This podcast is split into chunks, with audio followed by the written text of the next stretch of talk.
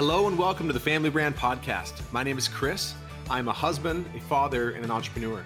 My name's Melissa, and I am a wife, mother, former nurse turned real estate investor. And we believe the greatest gift you can give your child is a last name that stands for something. Your last name is your family's brand. If you are a parent who wants to raise your child to know who they are, love who they are, and believe in who they are, this show is for you. We promise to bring you real and authentic conversations with parents and experts who are committed to making their family their life's most important work. This show will help you take a stand for your family and to raise your children by design, not default. Hey, today we have a really awesome guest on the Family Brand podcast, Katie Wells, aka Wellness Mama. Welcome, Katie, to the podcast. Thank you so much for having me. I'm really excited we get to chat. Yes, we got connected. We had a mutual friend that um, connected us, and you know, I've been diving into your work, you know, ever since that connection, and I really love so many things that that you share on such a wide variety of topics that I think our audience will really enjoy learning all of the things from you. Well, likewise, I'm excited for the connection. I've been reading your content and listening as well, and I love the, your mission and what you're doing, and I'm super honored to get to chat today. Thank you. Okay, let's dive in. So, maybe you can just tell us a little bit about how you became Wellness Mama. Yeah, I'll try to give the short version. But basically, about 15 years ago, almost 16 now, um, I had my first son and was sitting in the doctor's office at the follow up appointment at six weeks, and the doctor was running late. So I was just reading through everything in the waiting room, waiting for the doctor. And one of the last magazines I picked up, I believe, was Time Magazine that year, which was 2006. And there was an article, and this quote stood out to me. And it said that for the first time in two centuries, the current generation of American children would have a shorter life expectancy than their parents. And, up to that point, my background was actually in journalism. So I hadn't really considered the health and wellness world. I hadn't considered much beyond food being calories, and that was about it. But reading this article and hearing all these statistics about what his generation was going to face while looking at this tiny, perfect newborn, I resolved in that moment that I wanted to help shift that trend and change that. And simultaneously, I started having some weird health issues of my own. And now looking back, I can say if you want to create autoimmune disease, just be, you know, super type A and driven and don't sleep enough and be really stressed and don't eat very much. And if you do eat, eat really bad food. And that was kind of my perfect storm during college.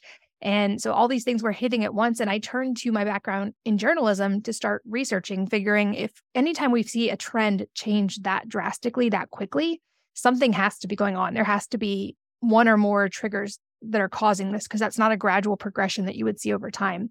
Yeah. And just started really spending a ton of time reading medical journals and researching and trying to see when these trends were shifting, what might have been contributing, and then writing about it because that's how I process. And with the background in journalism, it made sense to just write. And since then, a beautiful community of moms has developed. And I really firmly believe that moms have an incredible ability to change the course of society and that women are a force of nature, especially moms.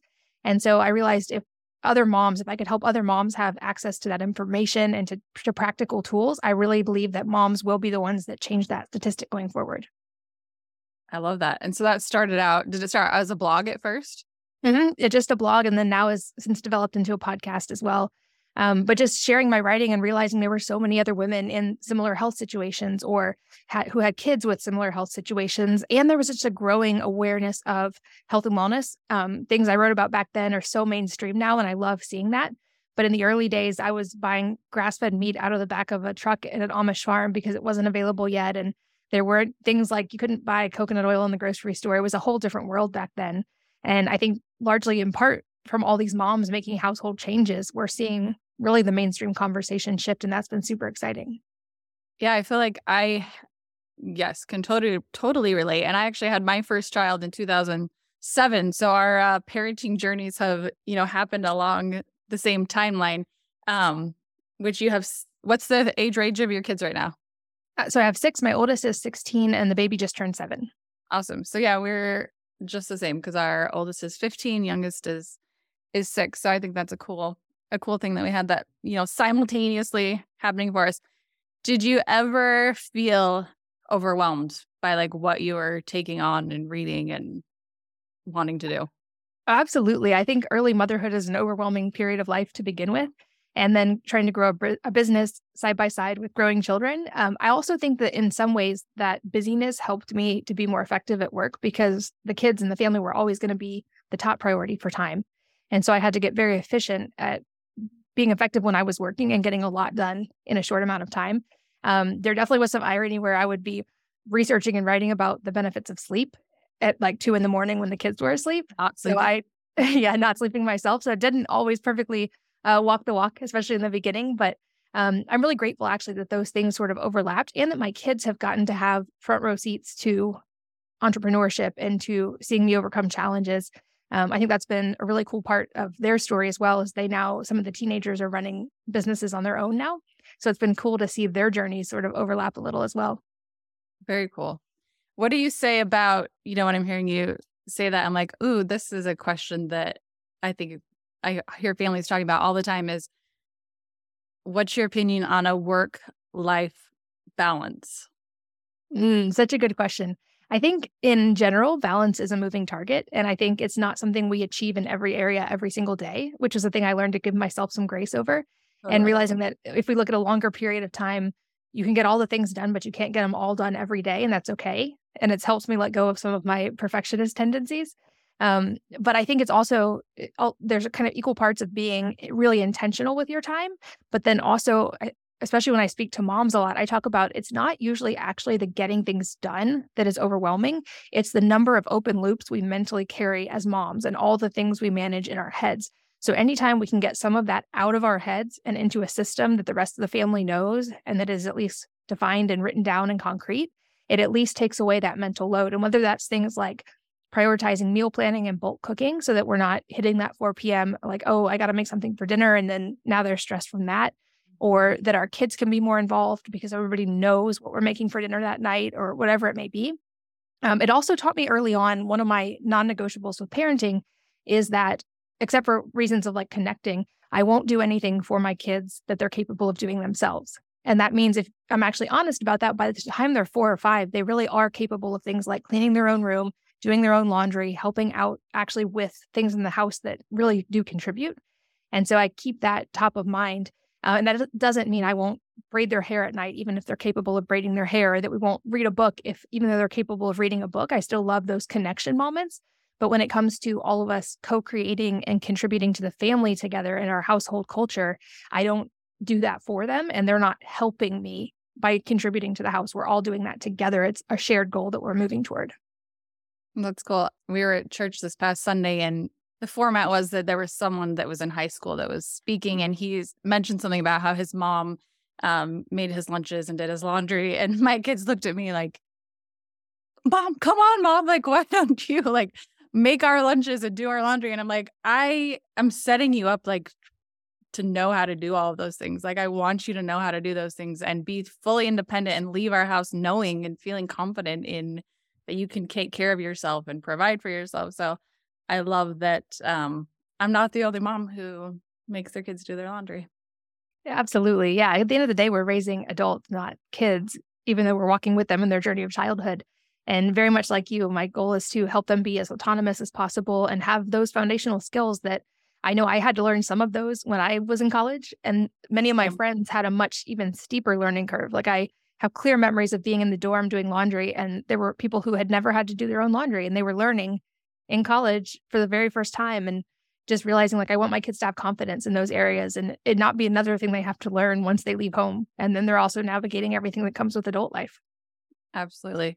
Okay. I have a lot more parenting questions to ask you, but I want to back up back just a bit going back to you know what you were saying all your research that you've done about um like overall health and wellness I recently, so I graduated high school 20 years ago, and I recently um, went with a group of friends to, we went on a little cruise together, like a 20 year reunion cruise. And it was so interesting. I hadn't spoke to a lot of them in, in many years. And it was so interesting to see just how different, um, I guess, lifestyles have created, you know, fast forward 20 years, like different outcomes, like for, for each of us um, particularly around health and wellness. Like my, for example, one of them had a, a, headache, and their first line, like to take care of the headache, was different than my first line would be to take care of the headache. And it just struck me like, oh, the things that I think is how everyone operates around health and wellness are are not like they're they're very different there's different ideas of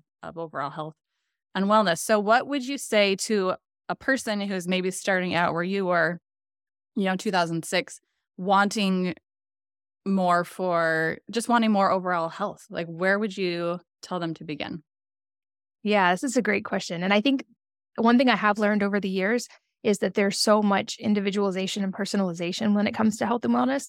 And that's one thing I realized in hindsight. I was much more dogmatic at first when I would learn something new and I would be so excited about it and I would want to tell everyone. I'm realizing now, having been in that world for so long and seeing so many other people and trying other approaches, realizing every quote unquote expert in the health world, they have definite value that they can bring and they have usually figured out what works for them. And there's always stuff we can learn from that but also at the end of the day, they've figured out what works for them. And that's just a springboard for each of us to figure out. So I've been trying to give more resources and speak to helping people kind of, I say, become their own primary healthcare provider, realizing at the end of the day, we care more about our own health, or hopefully do, than any doctor ever could. And even if we work with amazing partners in our health, the end of the day, the responsibility still lies with us. And, and for those of us who are moms, our the responsibility of our children's health also lies with us.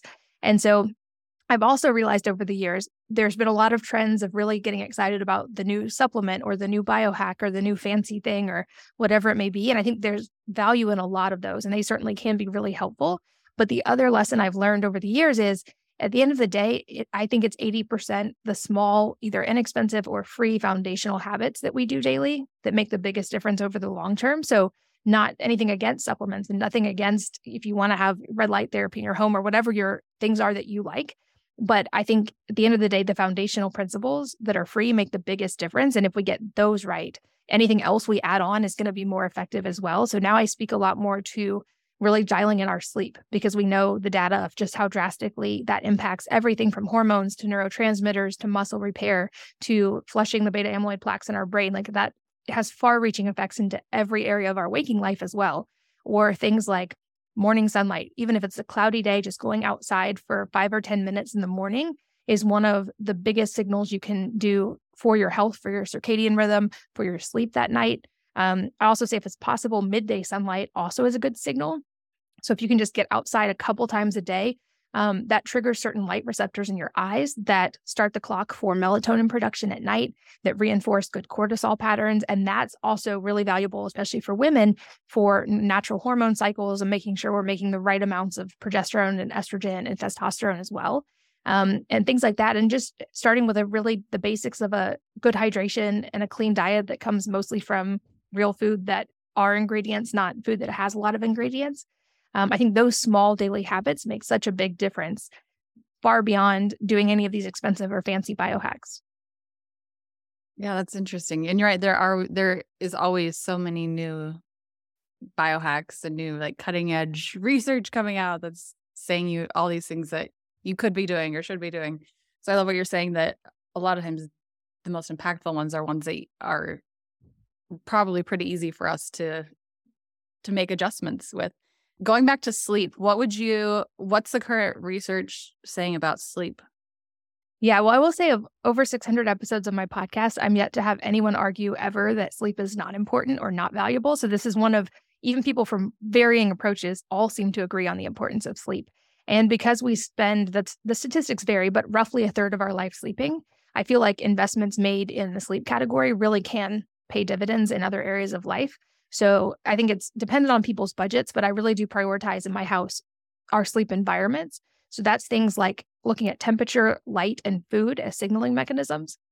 So I make sure the sleep environment has the ability to be completely dark. Um, if you live in an area without a lot of artificial light, there's also an argument for having blinds open at night and getting moonlight, especially for women, because that actually can influence hormone cycles.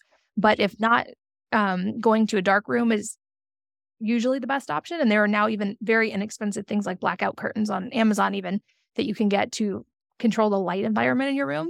Um, temperature is also a big one. So that can be as simple as keeping the temperature in your home in the mid 60s, kind of as the ideal for sleep. Or a little bit more energy efficient of an option is to do, use something like a chili pad that cools the bed itself. So you can keep your sleep environment cooler without having to cool the air of your entire house. Um, that's been a big one for me It's helped a lot with sleep. It's one I wish I had when I was pregnant, but it didn't exist yet.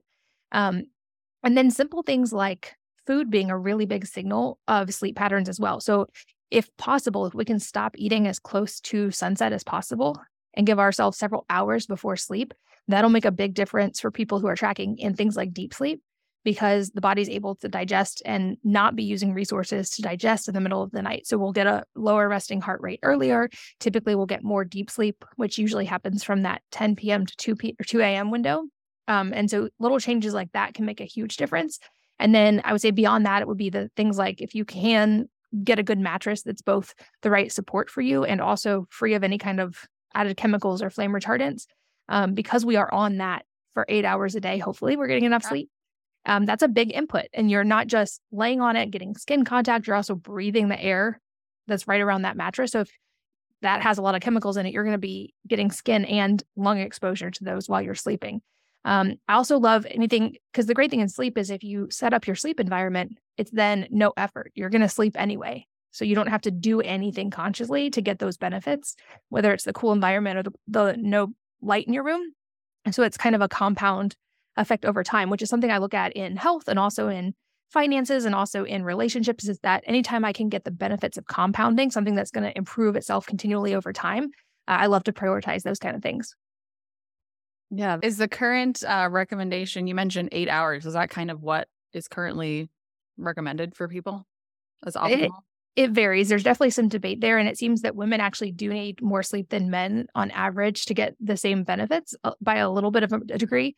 Um, I would say eight hours is kind of the agreed upon average. Though there are also people who argue that just like when we're awake and we have cycles of wakefulness during sleep, we kind of go in 90 minute cycles of sleep. And so a lot of people will suggest getting some increment of 90 minutes. Um, so hopefully more than six hours, maybe like seven and a half, maybe nine if it's possible, and experimenting with that, which seems to be really impactful for some people and others don't notice a difference. So I think again, it goes back to that individualization aspect and experimenting with what works for you, but that's it could be a good starting point for that experimentation. Yeah, I've always felt like I required a little more sleep than my husband, than Chris. Um, so that's interesting that it sounds like that's not unique to to us, like that that men may need less sleep than women. It's interesting. Yeah, and for anybody who's having any kind of specific health problem, even if it's not related to sleep, often prioritizing sleep and giving your body more rest time will make a big difference in helping it recover from whatever you have going on. I also um, have been reading recently about, like you said, um, women and the moon, that menstrual cycles used to be more closely tied to the moon than they are now. And I thought that was so fascinating. Yeah. And I think in today's world with artificial light, that's harder to dial in. But because I prioritize sleep so much. When my cycle did sync up to the moon, I was so excited because I was like, I finally got all the light cues right. That's amazing. Okay. And so then I guess moving forward, talking about light cues, you said morning sunlight for five to 10 minutes. And that just looks like getting outside when you wake up. Or what yes. Is, what With else? a little bit of that? nuance. The the caveats would be as soon as possible after waking, assuming that you wake up after the sun comes up, if not as soon as possible after the sun rises. And it does need to be outside, so not through a window, because even though we see a lot of light through a window, a lot of the spectrums of light that come naturally outside are reduced when they go through glass. So getting actually outside, it doesn't mean you have to stare at the sun. Of course, I wouldn't even recommend staring directly at the sun, obviously. Um, but it's really just that five to 10 minutes. And people who have really looked at this on the data side with labs, people do see really measurable changes in their hormone panels when they dial in that morning sunlight. And I love that people like Huberman have really popularized this concept. And now everybody's talking about morning sunlight, which is awesome. Um, but there's specialized light receptors in the in the eyes that respond to that light specifically. And so the early morning one is a big deal as soon as possible after waking and it really can just be five or 10 minutes. Um, hydration in the morning is also pretty important because we lose up to a liter or more of fluid at night just from respiration. So it's a great habit to get into to just drink some water or water with electrolytes first thing in the morning while outside before coffee, before food. Um, that'll help the body rehydrate. It'll be good for digestion and then also really reinforce those hormone cycles. Um, so that's an easy one. And the same thing that makes that light beneficial is a lot of the reasoning behind avoiding artificial light after sunset.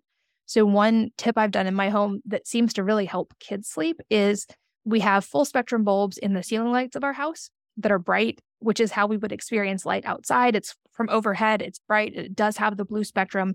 Um, blue light is not bad, it's the timing. I know blue light's kind of gotten a bad reputation. Mm-hmm. It actually is a very important signaling mechanism. So I advise, if possible, get that midday sunlight, which is going to be very high in blue light and hopefully brighter.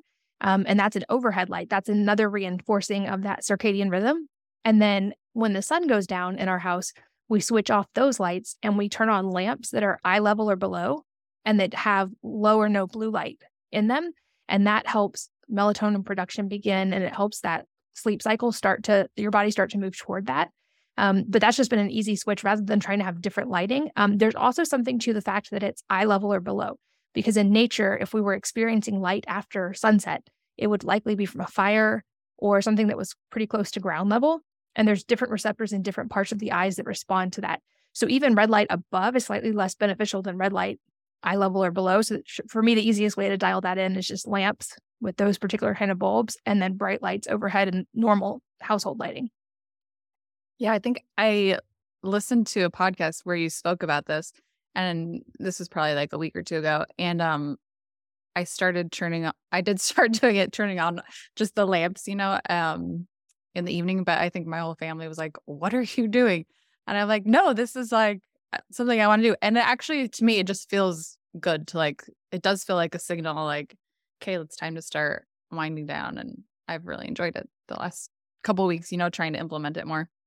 That's awesome to hear. I know there are people who kind of maybe go to a little bit more extreme end, like Dr. Jack Kruse, when he was on my podcast, talked about he doesn't even have artificial lighting in his house at all and he only uses candles after dark wow with kids i'm not a fan of having tons of candles burning in the house um, so i feel like that's a good 80-20 splitting the difference and it's a lot easier and if people really want to automate it you can get inexpensive d- digital timers that are set to sunset so the lighting will automatically switch in your house at sunset very cool maybe i'll spend one more minute here and then jump over to some some uh, parenting questions but you have mentioned how important hydration is, um, and you mentioned with electrolytes. What type of water are you drinking?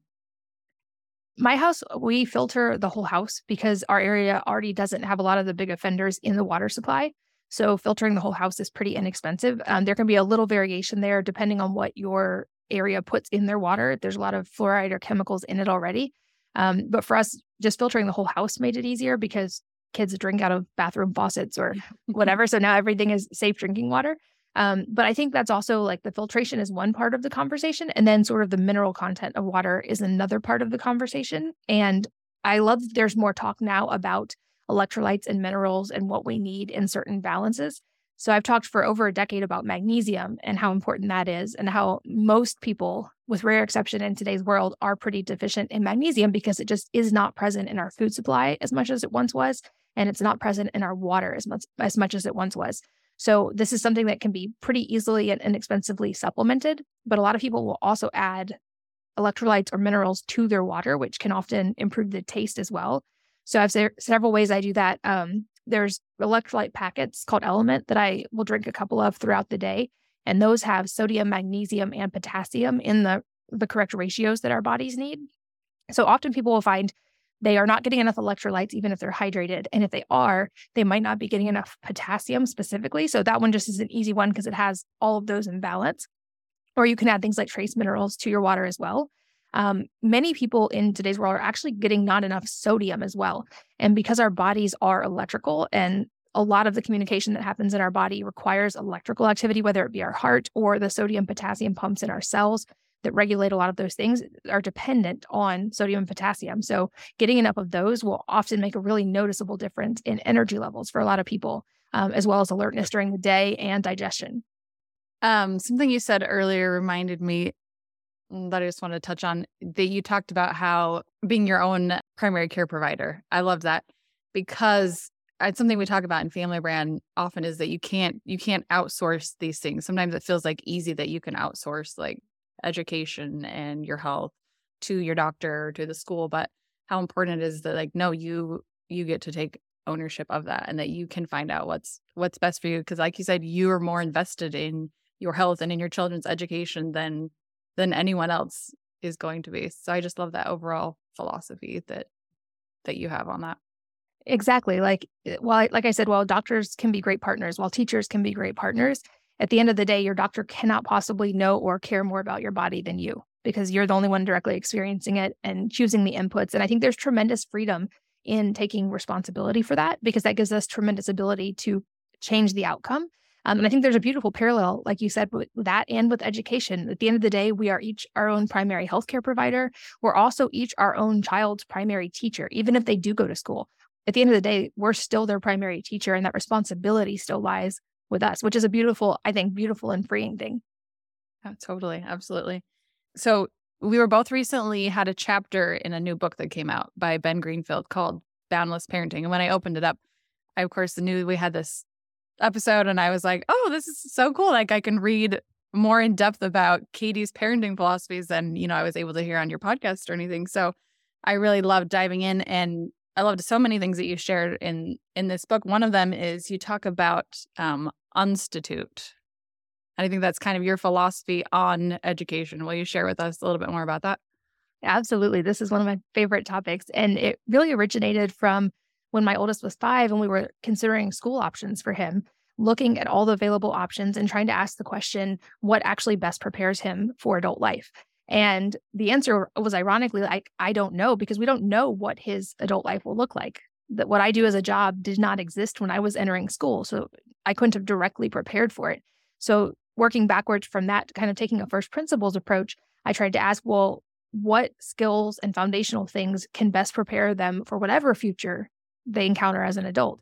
And I realized that was actually just nurturing and maintaining so many of the qualities that kids naturally have, like curiosity and willingness to ask hard questions and thinking outside the box and creating patterns where other people can't see patterns and curiosity and love of learning and being able to rapidly learn and assimilate new things because our children are not going to face a lack of information. Like the entirety of human mm-hmm. knowledge is available at their fingertips the day they get a cell phone.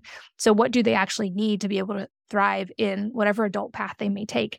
And I realized none of the existing options directly prepared them for that. If we want them to think outside the box and then we send them to a place that's quite literally a box and also teaches them that there's one correct answer to every question and penalizes them for making mistakes if they get an answer wrong on a test. I'm like, that's not how adult life works. In adult life, we learn from failure, we iterate, we try things, and then if they don't work, we try new things.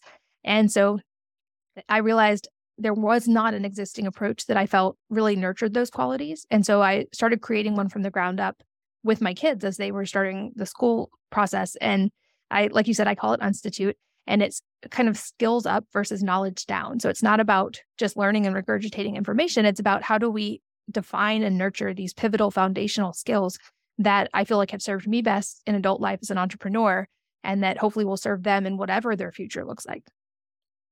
So, do all of your kids homeschool? They all homeschool, and the actual school part only takes two to three hours a day. Um, I realized when you take out the having to go between classes and lunch breaks and driving to and from school and all that, um, a lot of that can actually be taught very quickly. In fact, I think there's even a circulating thing about the true basics, like reading, writing, and basic arithmetic, can actually be taught in like 40 hours total. Um, a lot of it is kids needed a place to be during the day, and school provided an answer for that. They needed to be in a contained environment where they were being looked after. But if you're actually just looking at how to be efficient and effective in education, it can be done the, the bookwork part can be done in a very short amount of time. And from there, we build on things that I hope are nurturing those qualities I talked about. So they start the morning with three TED Talks on unrelated topics with the idea that children are natural pattern makers. And if you give them unrelated topics, they're going to try to connect them and create patterns and apply concepts from one to another, which is a lot of how innovation happens in the adult world. And so just giving them exposure, plus they're getting to see the best, someone who's the best in their field in the whole world, yeah. try to distill their entire body of work in 14 minutes. So they're getting exposure to all of these different concepts and ideas so they can figure out what they are passionate about and curious about and want to pursue in life. We also do something called life skills, kind of stemming from that idea that many people get to adulthood and don't have some of these foundational skills. Um, and realizing I had more time in the day with them because we could get the book work done quickly. So we do things like how to change a tire or how to rewire an electrical outlet or how to hang a ceiling fan or how to cook or how to garden and give them applicable life skills that will hopefully translate in adult life as well. Yeah, those things that they don't um, learn. like we had a guest um, last fall, they have they own what's called the relationship school. Um, Jayson Gaddis, and he talked about how you never learn in school like how to be in a relationship and what conflict might look like and how to resolve it. And I was like, it's so true. There's some of these basic things that are never touched on in like a formal education. So I think it's so cool that you're providing that for your kids. Do they choose their own TED Talks and does everyone listen to the same ones? Or is it like each child can choose whatever three TED Talks most interest them that day? Now that they're getting older, they'll sometimes choose different ones, but we started off just having three of them that were kind of on the TV and that we watched together and then talked about. Um, and I find that they all, they also have a subject called topics, which is where they just research something, could be any random topic for about 15 minutes and then distill it into a short paragraph, which was also the idea of trying to help them learn how to curate information, realizing we're going to have access to so much information. Curating it and being mm-hmm. able to tell good sources versus less legitimate sources was going to be a valuable skill for them as they got older. That's amazing. We have homeschooled a lot I'm a homeschooling mother myself. So this my next question isn't like I don't want it to feel like a judgment because I ask myself the same question. Um, but it, I like how Ben posed in this book that I was just referencing that we're both in. He said, "Do you ever worry, like when you're doing things unconventionally like this, that your children, you know, as they grow, might not fit, like feel like they fit in, you know, to the world around them? Does do you ever worry about that?" No, and I think for two reasons. One is that I want to give them the ability to embrace their own uniqueness and to be confident in that. Uh, and to not feel like they have to fit in, with the irony being that people who get good at that, ironically, often tend to fit in in most social groups. And hopefully also to see and appreciate the things that are different in other people so that they can nurture that in relationships. Um, but I also think it's funny because that I know homeschoolers kind of get that stigma of not fitting in or people being worried that they're not getting enough socialization. And I think the antidote to that is just being intentional about curating community.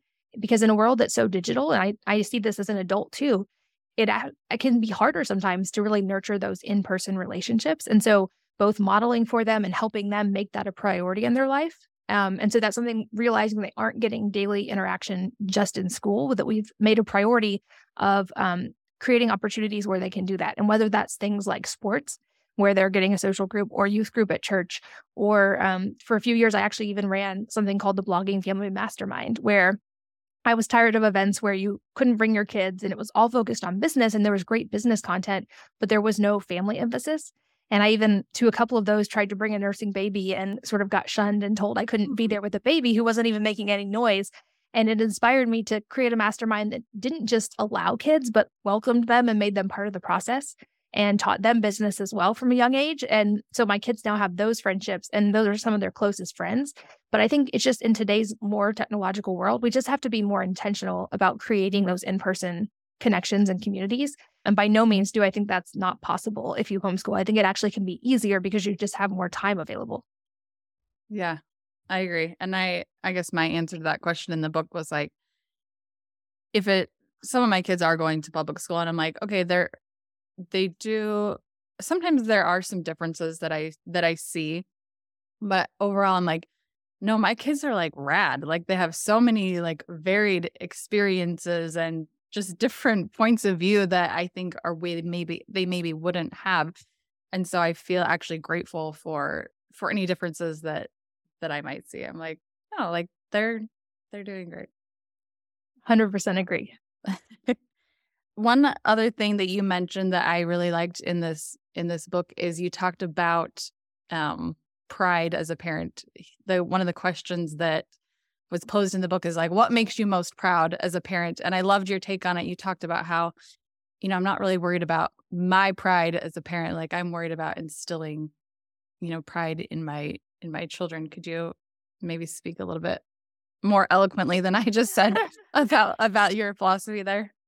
Yeah, I think it's a delicate topic. And I've heard from so many adults who maybe have kind of a hole or a wound around not being told by their parents that they were proud of them. But I didn't want to just sort of check that box by telling my kids I was proud of them, realizing even uh, the adults who struggle with that, it's not that they needed their parents to say they were proud of them. It was that as a child, that would have reinforced, hopefully, them feeling confident in themselves. And so I looked at how can I nurture that in my kids so they don't depend on exogenous sources for that. It like just like motivation, self motivation has to come from inside, just like discipline. While it can be enforced from the outside, it's more effective when it comes from the inside.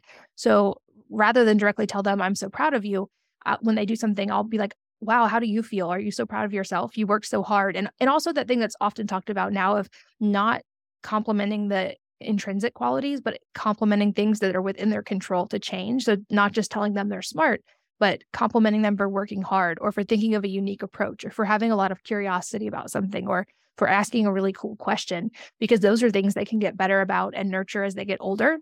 And it's within their control. And I know as someone who my parents were very academically focused and I was told I was smart as a kid, it actually gave me some fear around trying new things because I sort of internalized that love and approval were contingent on achievements.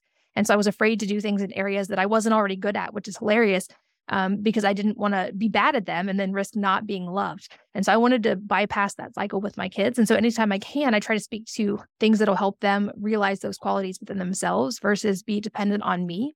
But also at the end of the day, of course, I'm super proud of them. And I think they're some of the coolest humans I know. Um, I just didn't want them to depend on me to know that. Yeah. And I, I think that is, is important. Yeah. And I can, I can see that. Yeah. If nothing else, you give your kids like confidence and pride in who they are and who they're becoming like what a beautiful beautiful gift and to know that, that you're yeah that they can have that in and of themselves like without anyone else having to influence or impact or have a say in it.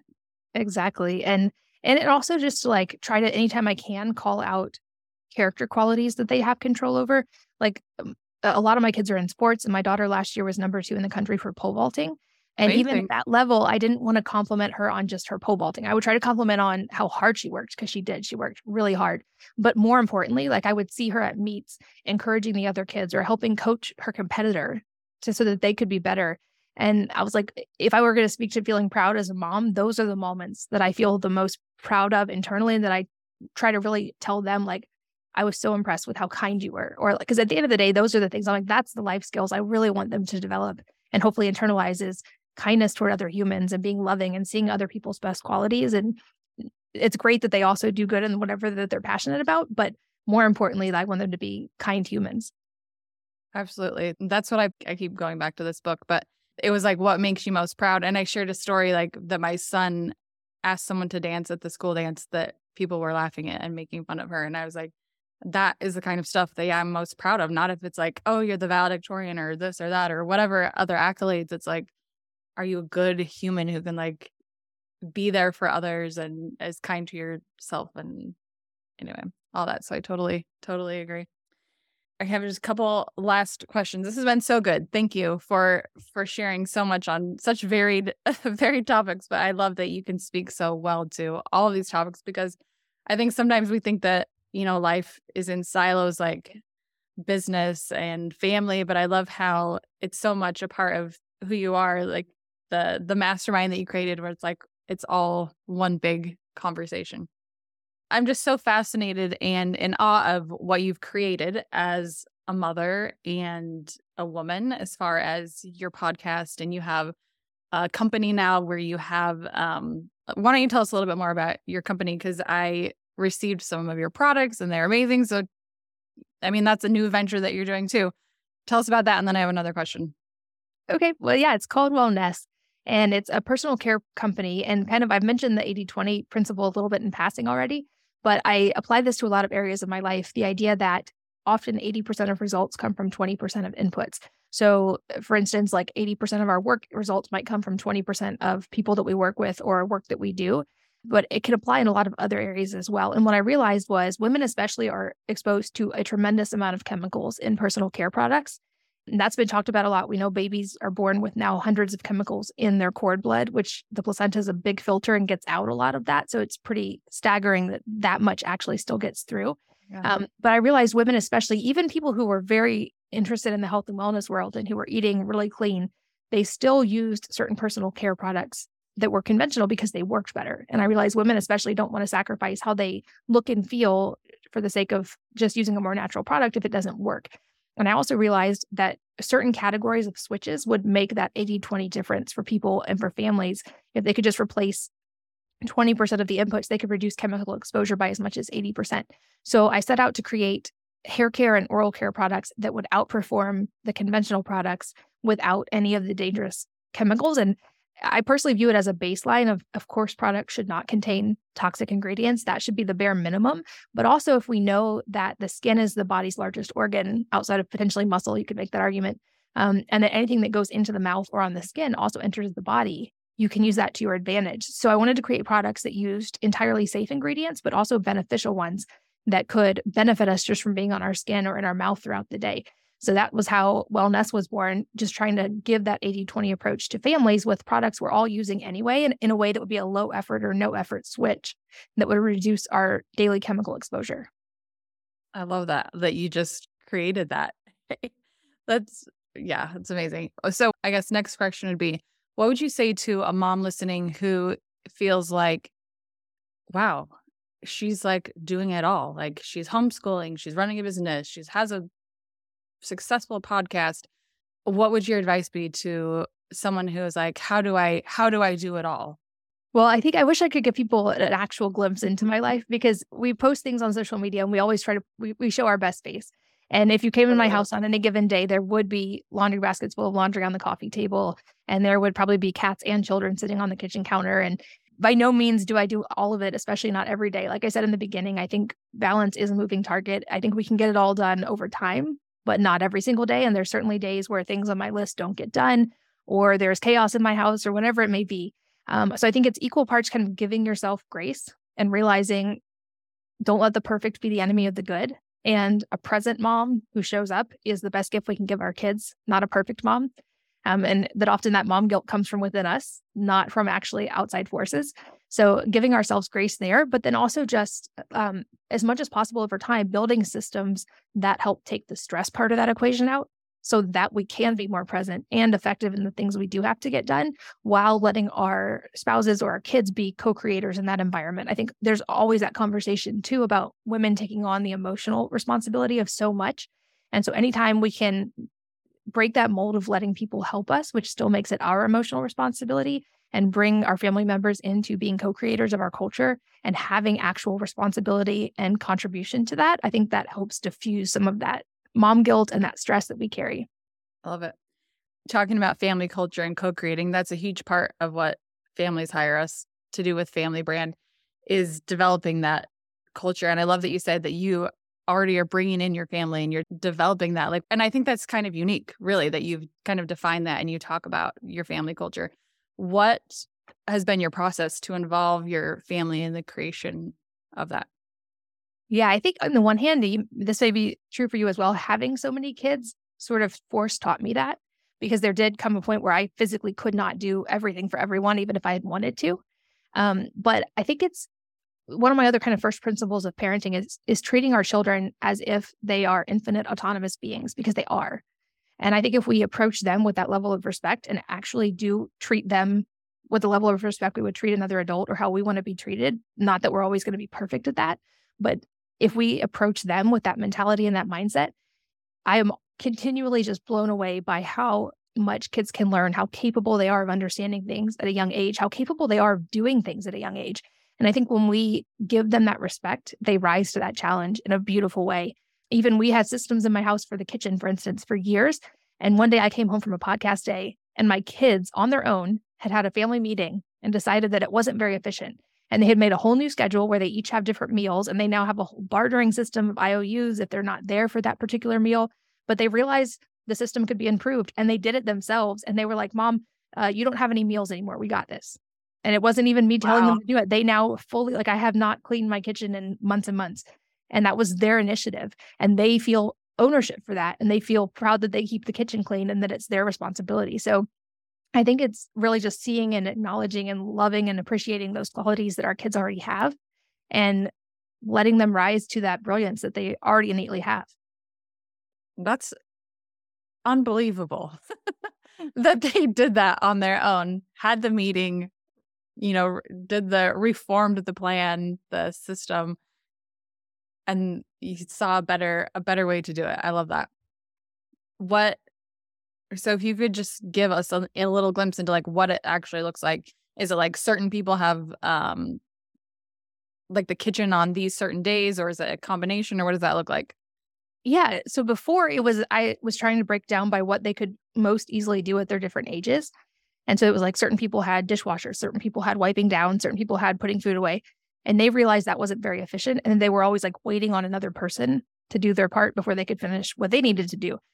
So now there's a like a spreadsheet on the kitchen uh, fridge that has every day of the week and every meal and which kid is in charge of that meal. And so even the seven year old has a couple of meals now that she's entirely responsible for. And that means cleaning everything in the kitchen, doing the dishes, taking out the trash, wiping down the counters, sweeping everything. Um, but because there are six of them, they don't have that many meals each throughout the week. Mm-hmm. And so they mm-hmm. actually have less work, they feel like, over time. And they know they're entirely responsible for that whole meal. So there's no waiting on someone else. And it really, truly has run seamlessly. I, I'm super impressed at how well they've actually managed to run it. Yeah, you got my wheel spinning because right now we currently have a similar. Well, when we set it up, our youngest two were probably four and five. So I felt like, you know, they can unload the dishwasher, but maybe not capable of some of the other things. But now that they're older, maybe it's time to revisit revisit it. Yeah, and I think also if stepping out of always being the director and problem solver and letting them step into that role sometimes, they can come up with solutions that might be better than we could. And then they have that like pride and ownership of having done that. So they're more likely to follow through. And so that's something I try to build into the culture as well. Um, at any time possible to like let them be the drivers of that and have input and actually really shape it. Um, and even as they get older, I do that in other areas as well. Like I try not to put limits on them short of actual safety related limits. Um, so if the older ones want to do something that I think might be a little out of their maturity level or their ability level, rather than say no, I'll say, okay, well, convince me. Like this is a thing you want to do. I don't know if you're quite ready. Convince me the burden of proof is on you. And I've also been blown away how many times they have pretty good negotiation skills and they can make a very strong case for it. And there have been many times where I've agreed to it and they were right. They were perfectly capable of doing whatever it was and they were safe and it was great and they had fun. So I think just like respecting that brilliance in them and their autonomy at a young age, they will rise to the challenge. Yeah, it reminds me of um my oldest son recently. He wanted to he's been in high in um, public high school the past year, or junior high and now high school. But he came to me and said, "I'm ready to to leave high school. I don't, I want to do something else." And I didn't think he was ready for that. Um, but anyway, it so it reminds me what you're saying because it, we didn't say it in the same way, like the burden of proof is on you necessarily, but over time I realized like, oh no, he's he's absolutely capable of this of this thing and he came to me and we we formulated a plan together and i just think that sometimes i would have put that limit on him like no like i don't think you're ready but he knew he was ready and so trusting trusting our children to to be able to make some of those decisions you know and he was showing me like doing the work to show me like here this is the plan this is what i want to do and yeah i think i totally agree that our kids that sometimes i want to put limits on them that aren't there for them like themselves Absolutely. And you might have noticed this too with yours. It sounds like we're similar in this approach, but realizing I remember being a teenager and I remember how frustrated I was when I felt like I wasn't like they didn't think I was capable of doing things or that I wasn't allowed to have independence that felt like it was safe and normal for me. And so I went into the teenage years thinking like I don't want to limit their autonomy whenever possible because psychologically that actually is a stage where they're supposed to be getting independent. They're supposed to want to separate. They're not supposed to want to spend quite as much time with us as they maybe did when they were younger. Um, ironically, mine do want to still spend a lot of time together because maybe they don't feel limited. Um, yeah. But just respecting their autonomy in that versus trying to limit it um, and realizing like I am yet to run into the whole parenting teenagers is hard thing. I think when you have that relationship with them from a young age and they don't feel like you're trying to unfairly limit their abilities to grow up, that they stay very responsible and capable and usually just blow me away with how capable they are. Yes, that's my experience too. So far, I still got, still have some kids, but I have full faith that, you know, that every child is capable of whatever they aspire to do or be. Well, this has been so amazing. Thank you for sharing again your your expertise in all these different areas. You could leave one thing with the listeners. Is there anything you'd leave with us today? Well, I will say you make it super easy. You're a great interviewer. So this is blown by. You make it very fun. I could talk to you all day. Um, there's so many different directions I, I would go maybe with advice. I don't know. We have a family motto that you were made to do hard things, which we've said to the kids since they were little. But the other part I started adding in the last few years also, I think is a good caveat is, but everything doesn't have to be hard either. Um, so that's a, a commonly repeated phrase in our house. And I think from the parenting side, the other thing I would just say that I think has been really impactful in my relationship with my kids is that every single day they hear me say, I love you unconditionally. There's nothing you can ever do that will take away from that. And you never have to earn that. Because I feel like that's often maybe that second piece doesn't get said enough um, that love never has to be earned. And I think that just being an existing groundwork in the relationship has helped them be able to come to me with any problem they have and not feel like there's any kind of tension there. So I don't know. That's just one daily tip that I feel like it's really impactful for me. That's beautiful. Thank you. And where where can people find you, Katie? It's easy. I'm Wellness Mama everywhere online. So wellnessmama.com has everything. The podcast is hosted there as well. And then social media, I'm Wellness Mama as well. Okay. Awesome. Thank you so much. Go and check check Katie out and all she has to offer. Thank you so Thank much. You so much for having me. Thank you so much for listening to the Family Brand podcast. To say thank you, we have something really awesome we'd love to share with you. You know, we often hear from families who will tell us that they just feel so overwhelmed because of the demands that are placed on them. They feel like they're constantly being pulled in so many different directions and spread thin, and they're spending time as a family, but they don't feel like it's quality time. They're not really connected and they want to be more intentional. And we can certainly relate because we felt like that at one point in, in our family. And so we created a guide that allowed us to really be more confident around how we spend time as a family and what we say yes to and what we say no to. And it's just brought so much more peace into our home. It's made our lives so much more simple. And we want to share it with you. So if you go to familybrand.com forward slash free, you can download the How to Take Back Your Family's Time guide. And I can promise you it'll give you more confidence and more peace in your life and your family. One last thing, we feel so inspired when we hear from families that we are making a difference for them. We would love it if you would leave us a five star rating and a review on the podcast so we can reach even more amazing families. We truly believe that the way we change the world is one family at a time.